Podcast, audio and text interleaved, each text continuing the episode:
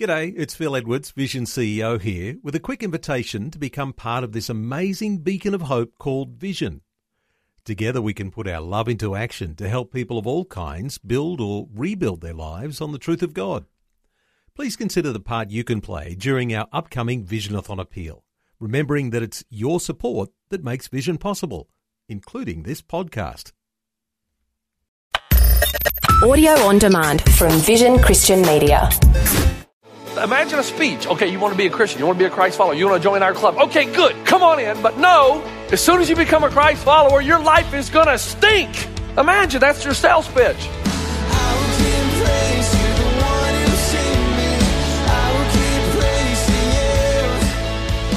Hello and welcome to Today with Jeff Vines.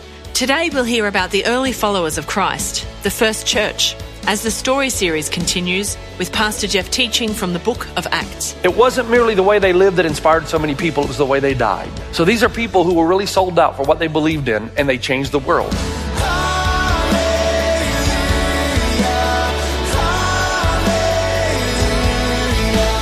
This is Today with Jeff Vines. We've been in a series called The Story. And for those of you who are new, we've gone through the major narratives all the way from the book of, of Genesis, very first book of the Old Testament, and we're aiming all the way through the New Testament to the book of Revelation. Right now we're in Acts. And uh, it's been a great story, and we've learned that God's story primarily is a love story. It's a story of God reaching down to us, compelling us into relationship with Him.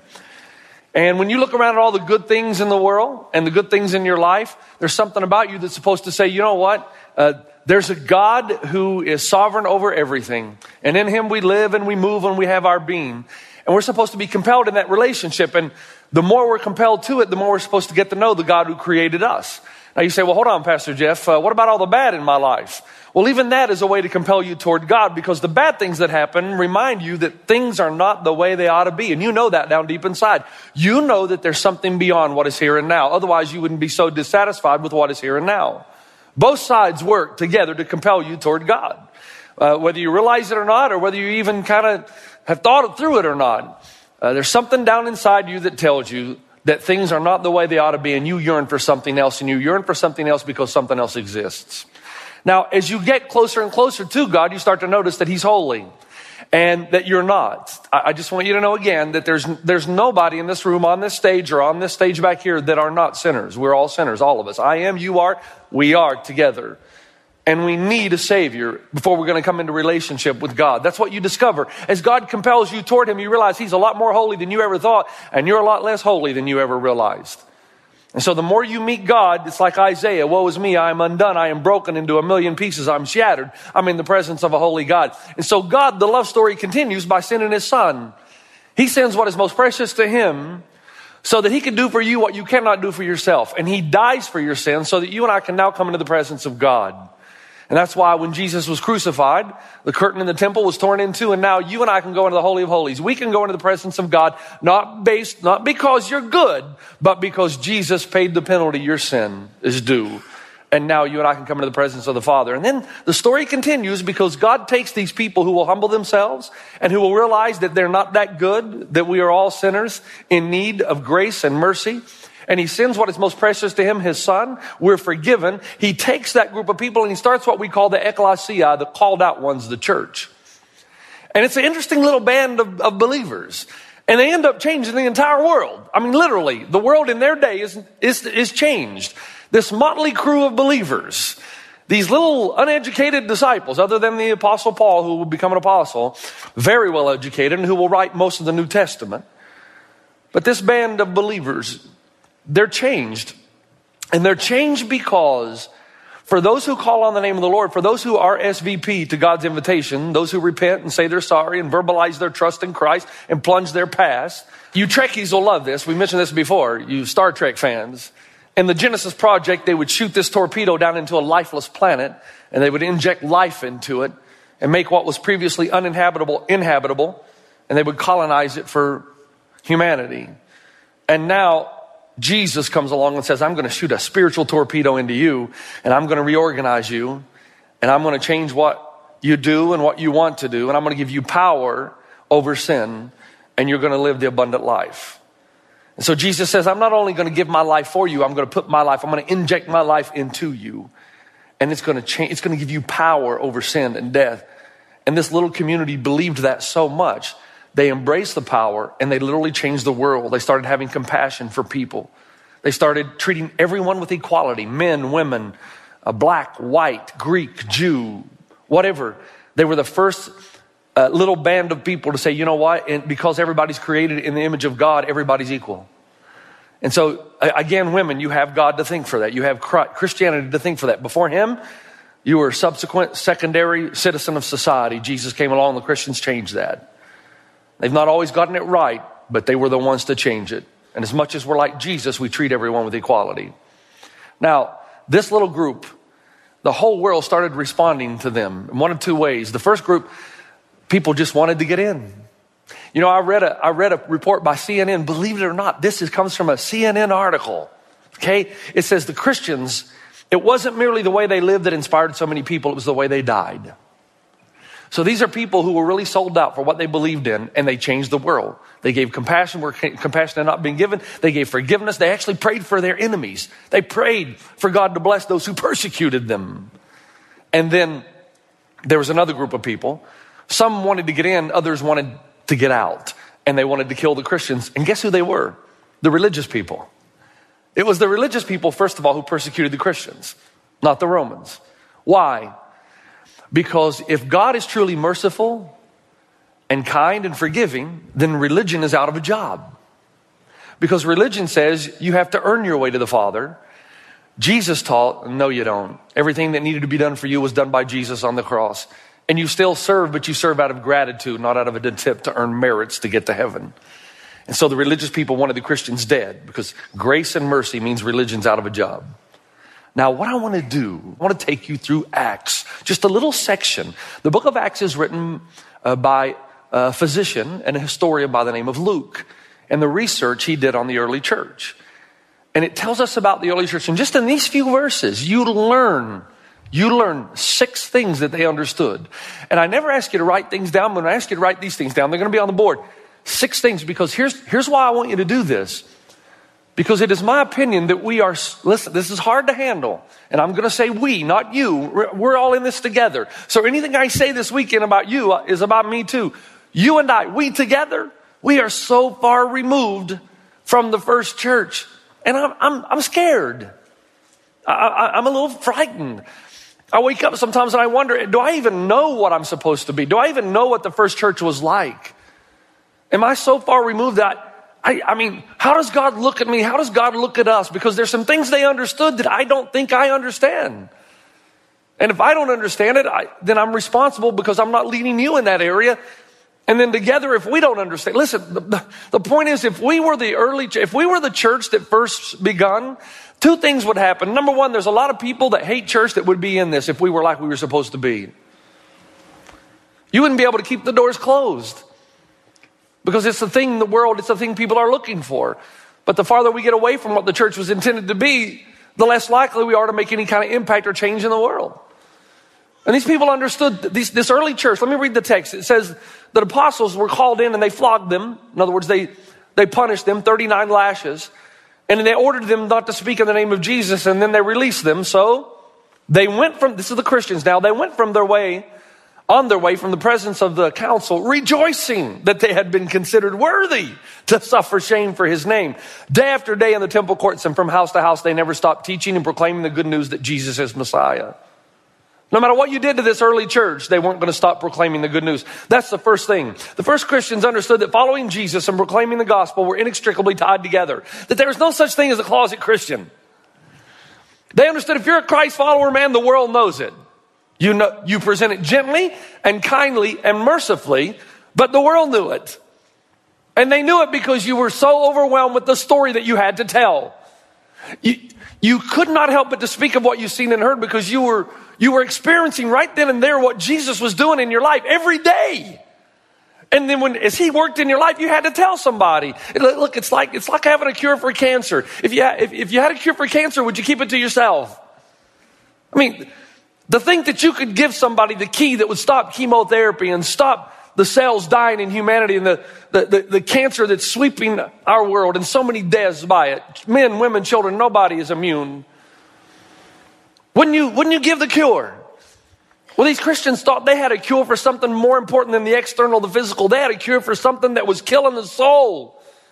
And because they had had this spiritual torpedo come on the inside of them, they had Jesus working in their lives every day, every single day, and they couldn't wait to say, Here's what God is doing. And can I ask you just quickly, is that you? Is, that, is Jesus doing anything remarkable in your life? And you say, well, no, but that's not my fault. Yes, it is. The reason Jesus was doing so much work in their lives was because they were giving themselves away to a purpose greater than themselves. And the more you serve, listen, what is Jesus most famous for? Come on now, his miracles? No, no, no. He's most famous for dying on the cross. That's why the cross is still the most recognized symbol in the world, right? So when you give yourself away, that's when God starts doing great things in your life. If you live for self-preservation and self-promotion, you're never going to experience God the way He's meant to be experienced. That's why we've said in the past, obedience always precedes the miraculous. These were people who were obeying. No matter what it cost, man, if they were going to be flogged, thrown into prison, it didn't matter. Because they had a story to tell. Do you have a story to tell? of life change, of how God has changed you over the last 5, 10, 15 years, and how God has melted your heart and you've become less selfish and more giving yourself away. Man, if we don't, if we don't have the story, the church has no message to preach and nobody's going to come in. This is Today with Jeff Vines. Pastor Jeff is revealing what the first group of Christians did for their society, how things changed because of their love for everyone. Let's continue with Pastor Jeff. In Acts chapter 5, verse 17, just a few verses before, think about this. They were in prison for speaking the truth, and the angel came and broke them out of jail. And what did they do? Went right back out to the streets and started preaching again. Maybe God would break us out of jail if He knew we were going to go back out and start preaching again. Maybe He kind of leaves us in there because we're of really no good use anyway. Now, I said we, I didn't say you. I said us, we. Man, if God could trust us to tell our story and to give ourselves away, I think He'd be a lot more inclined to free us in so many areas where we're bound. Second, the first Christians understood that following Jesus brought imminent persecution. This is amazing to me. It says after calling the apostles in, they flogged them. 39 lashes. Here's what's amazing about the first church. Here's the story right here, okay? If you want to get in, Okay, imagine a speech. Okay, you want to be a Christian. You want to be a Christ follower. You want to join our club. Okay, good. Come on in. But no, as soon as you become a Christ follower, your life is going to stink. Imagine that's your sales pitch. Now, internally, you're going to have an incredible peace and God's going to work in you and you're going to be excited. But externally, they're going to try to kill you. How many want to come? How many want to join? And they raised their hand in droves. I, I, talked to my friend Ajai Lall. There's a little place called Damoh in the northern part of India. Now, southern India is mostly Christianized to some degree, but as soon as you go north, man, it's horrible. And the persecution of Christians is dramatic. Every year, because of what you give at this church, 72 pastors are trained. 72 pastors are trained each year. You feed them, you clothe them, you educate them. Now, you don't go there personally, but you fund that, okay? It's to the tune of somewhere around 100 grand a year that you give. Now, those 72 pastors are trained and then sent to Darjeeling. The reason they're sent up to Darjeeling in the Northern Territory is because these are where five unreached people groups are. A lot of those pastors will never come back. Ajai Lall told me that most of those pastors will be torched, beaten with iron rods, dipped in hydrochloric acid, raped, and tortured. I said, Well, what can we do? How, how can we pray? And Ajai sent me a message that said, they asked me to tell you this, Pastor Jeff, don't pray that the persecution will end. Pray that we will be brave and courageous enough to endure it because this is how the kingdom grows. Ooh. Can you imagine that? Don't pray that we stop being persecuted. You know, you can only say that if the primary goal in your life is the expansion of Christ's kingdom, no matter what the cost. That's not me. No. I mean, I like being in the kingdom and all that stuff, but man, you're asking me for my life? You think, well, Pastor Jeff, that's a one off. Christians aren't being persecuted today. Man, where have you been? In Cambodia, still today, Christians are being tortured, killed, and denied jobs because of their faith. Pol Pot is gone, but the persecution remains. In China, Christian after Christian is arrested, tortured, and killed. There are three statements they make to every new believer. Number one, never turn down an opportunity to preach. Number two, look for a place to run when you're finished preaching. And three, be ready to die that day. And they do it. In Colombia, entire congregations are kidnapped, pastors are killed, churches are prohibited. In Cuba, homes to use for Christian gatherings are burned to the ground. In Egypt, Christians are blamed for the social ills. There is a policy of hate speech. Much like what Nero did to the Christians and blaming the fires of Rome, that's what happens in Egypt. All, any social ill, blame the Christians, kill the Christians, persecute the Christians. In India, you're beheaded and burned and torched. In Indonesia, Laos, Malaysia, Myanmar, Nigeria. In North Korea, right now, there are over a million Christians in concentration camps. A million Christians in concentration camps. Yeah, like of World War II, like the Holocaust. We've never actually been able to take any inside photos, but we do have drawings of people who have suffered and then escaped. And there are daily tortures and stonings and crucifixions just because you're a Christ follower. One million right now. In fact, the time it takes me to preach this message, hundreds and hundreds, if not thousands of Christians will die just because they're Christ followers. In Russia, there are regular brutal beatings of Christians. In the Sudan, they go into villages and they crucify women and children, nail them to trees just because they are Christ followers. Recently, the top 10 persecuted places, the watch list was released. Its number one is North Korea, then Somalia, then Syria, Iraq, Afghanistan, Saudi Arabia, Maldives, uh, Pakistan, Iran, and Yemen. And in these places, Christians die every day. And like I said, by the time it took me to read that list, some Christian somewhere died because of his faith or her faith. Now, here's the ironic thing about it the places where Christians are being persecuted the most is where the church is thriving the greatest. You can't stop them. In Russia now, there are over 80 million Christians. 30 years ago, you've been lucky to find one Bible. Now everybody has one. God bless those Gideons. In China, 100 million Christians in China. 100 million and growing. In North Korea, 4 million Christians. 25% of all Christians are in concentration camps, but 4 million Christians and counting and growing. And I remember what Ajai said, don't pray for the persecution to end. Pray that we will be brave and courageous enough to endure it. This is how the kingdom grows. And I look at those guys and I say, the real church is still existing on planet earth. It just may not be in America. That's hard to hear, isn't it? It's hard for me to hear. The first century church was like this Christians plus persecution equals kingdom expansion, so bring it on. I would rather the kingdom of God be expanded and me suffer than me do no suffering and the kingdom of God stifle. What kind of people were these people? People that realize that hope is not here, that it is in what is yet to come. And so whatever I sacrifice and give up here is worth eternal glory.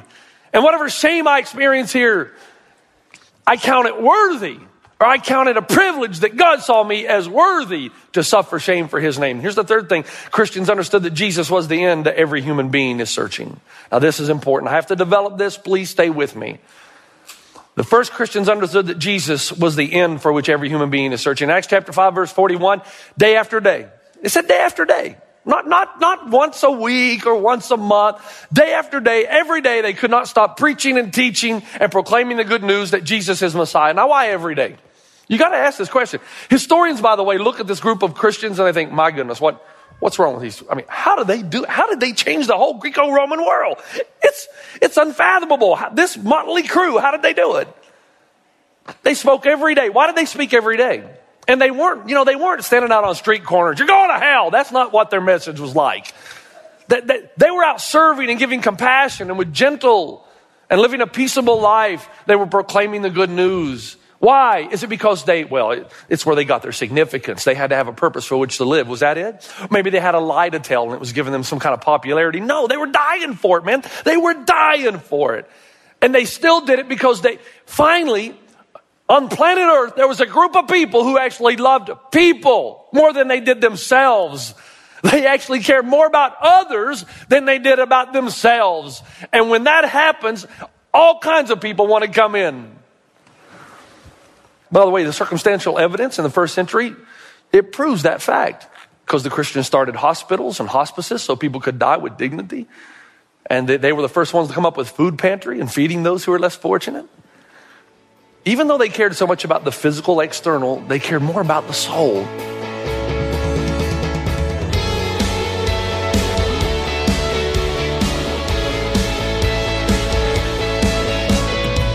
This is Today with Jeff Vines. It's exciting to hear about the impact the first Christians had on their community. Join us again next time as we continue their journey in the Story series. The question in tough times for us is can I really trust God? The question in the first church was can God really trust me?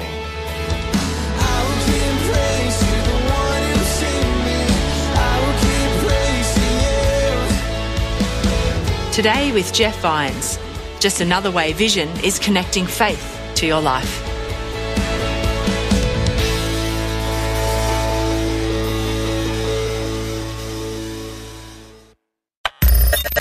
Thanks for taking time to listen to this audio on demand from Vision Christian Media. To find out more about us, go to vision.org.au.